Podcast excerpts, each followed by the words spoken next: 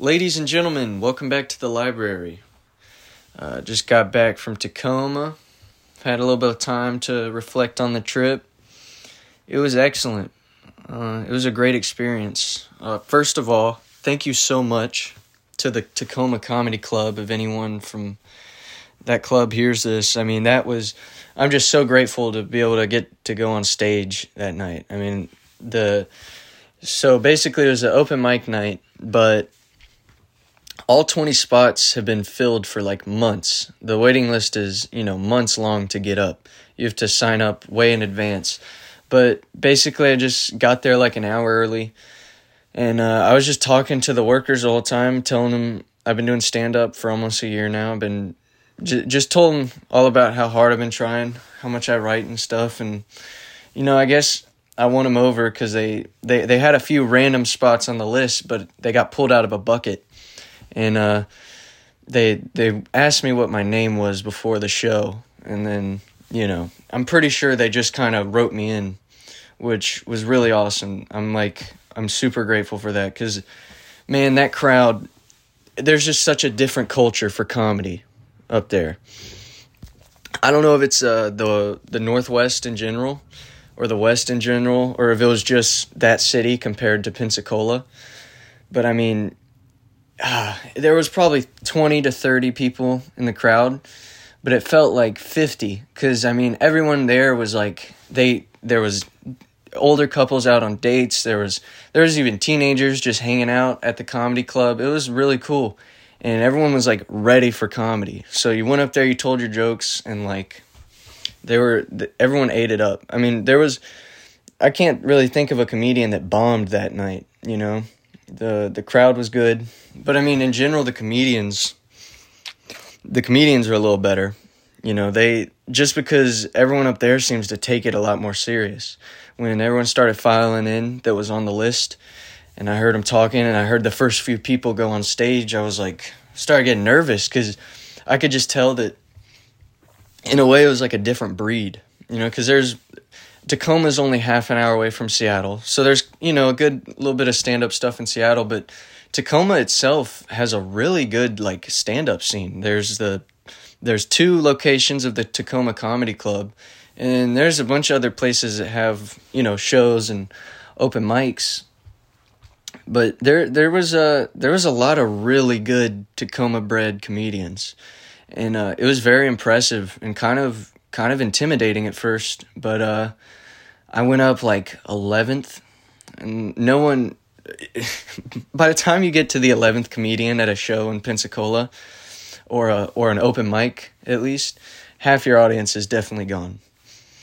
Um, but everyone was still there. Everyone was still fired up for comedy because every comedian was going out there and giving it like a really good shot, and it made me, you know, step up my game a little. I feel like but I was already really prepared. I wanted to do good anyway.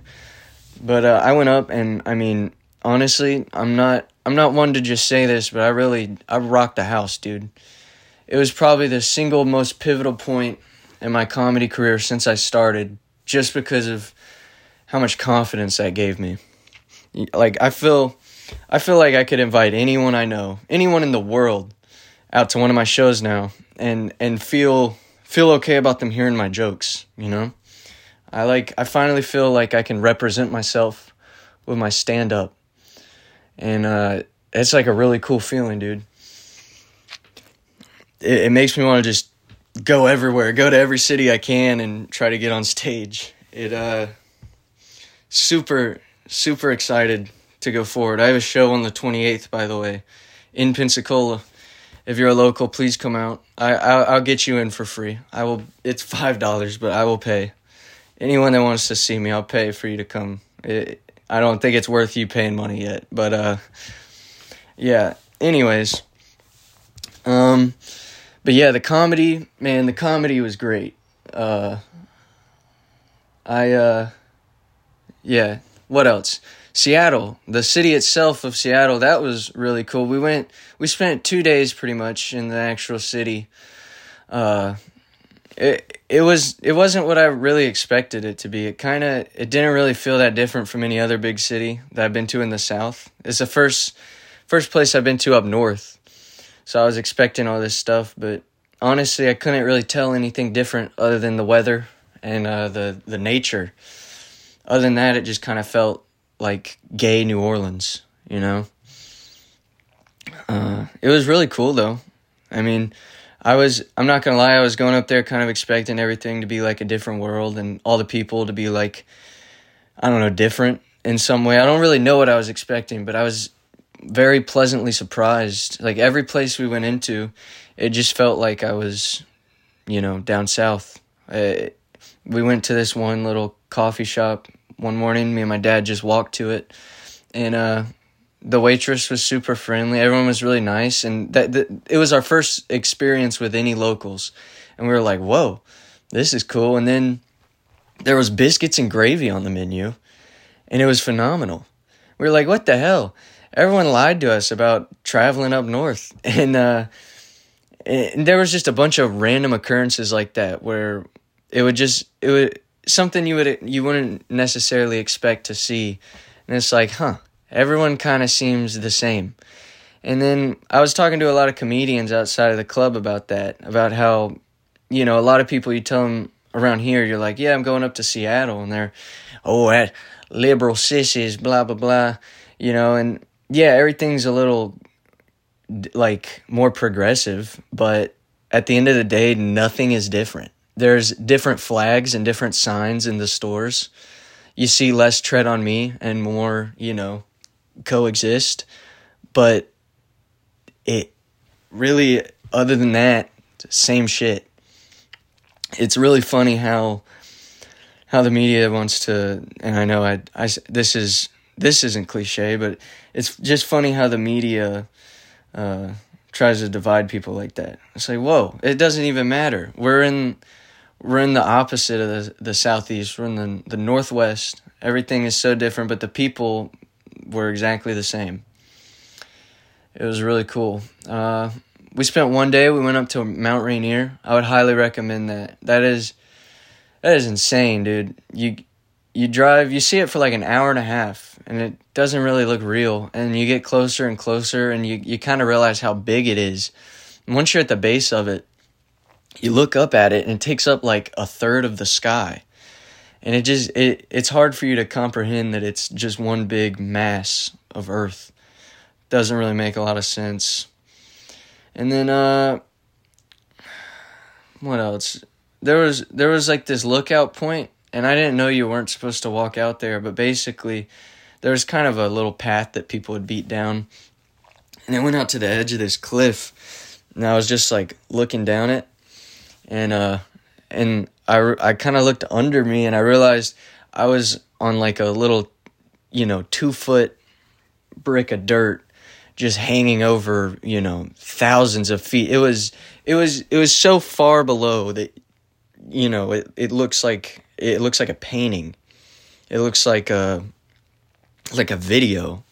It's like, it's weird when you see something that far away or some, when you're that high up doesn't really make any sense, especially especially me, someone who's lived in the flattest state their entire life. But uh yeah, that was like that was really weird. Um didn't really see any animals at Mount Rainier. When we were leaving though, so the the national forest is huge that the the mountain is actually in. And so we realized on our way out of the the national park that we had like 20 miles left in our in my dad's cousin's truck. He was the one driving. We had like 20 miles left in the truck. And we were, you know, at least 60 miles to the nearest gas station cuz it's just you know, the thickest craziest forest that you can imagine in these giant, you know, it's in a big old mountain range, just steep roads. There's no gas stations anywhere. There's no stores, there's no restaurants. It's just woods. You're in the hills. So we're almost out of gas. We pull over into this little, you know, it's like an old gas station, but it's cle- it clearly doesn't work anymore. So we pull over there just to like have somewhere to call and tell AAA where to meet us to bring us gas. So we're thinking we're about to have to wait here for a few hours, starving, waiting for gas, just to drive another hour to get to, you know, a gas station. And so uh, we're we're about to call AAA, and I'm like, you know what? I got to get out. I'm just, I, I, I, get out. Me and my, my dad gets out. We start looking around, and then we see a sign that says it's handwritten. It says gas with an arrow, and it's like, what the hell? So we, you know, obviously follow the arrow, and there's a dude just selling gas out of his out of his house.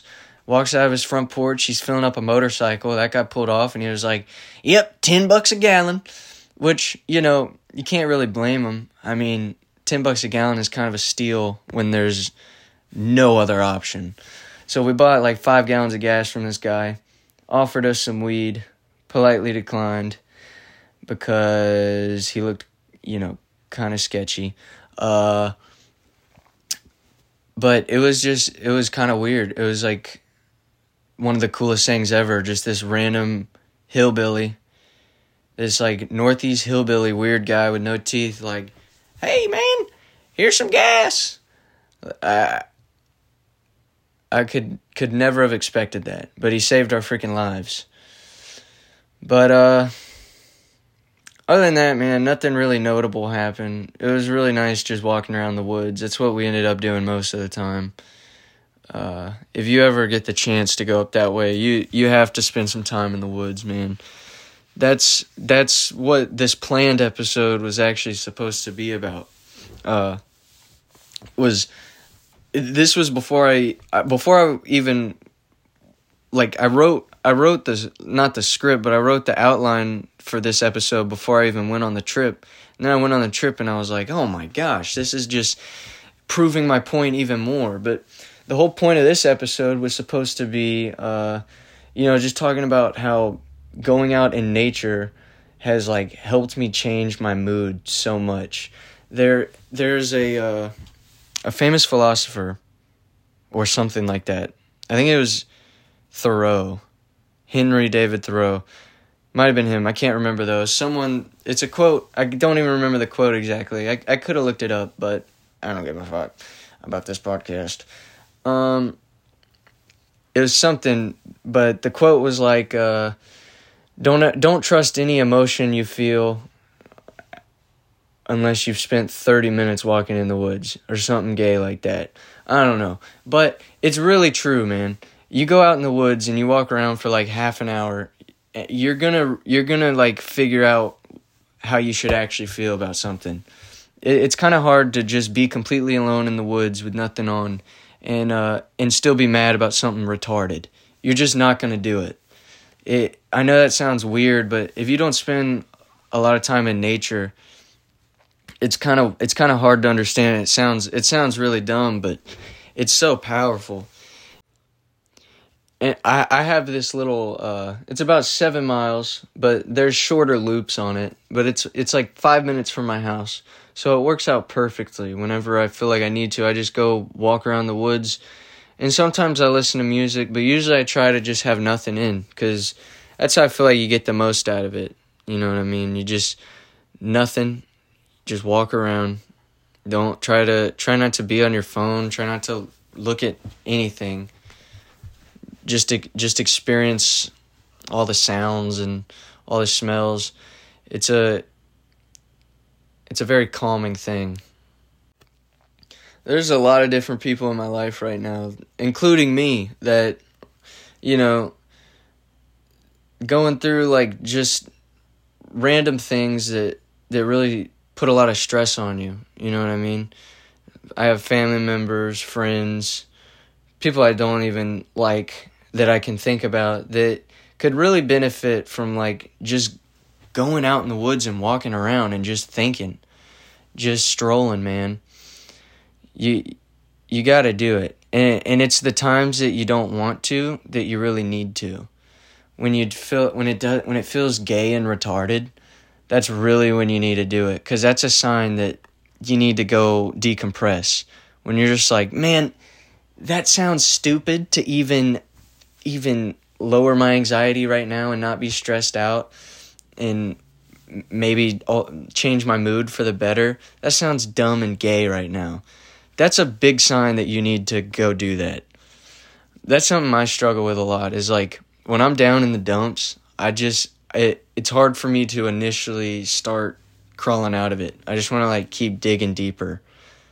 But just go making yourself go and walk around cuz it really doesn't take a whole lot of effort other than restraint from being on your phone or you know listening to music or something but it doesn't you don't really have to do much other than just walk around and it's a really good first step in the right direction but I don't know. I didn't. I had a whole bunch of studies pulled up and stuff, but I don't really think I need to go as in depth on that. You had the whole Tacoma recap. I doubt anyone's still listening anyway. Trying to keep all the newer episodes under 20 ish minutes. That's like the average car ride. You know what I mean? So give everyone a chance to pop me on once throughout the day and listen to the whole episode. But uh, if you're still here, please come to my show on October 28th. You can just DM the podcast. I'll tell you, you know, when and where and all that stuff. And uh, if you can't afford a ticket, I really, I really don't mind buying one.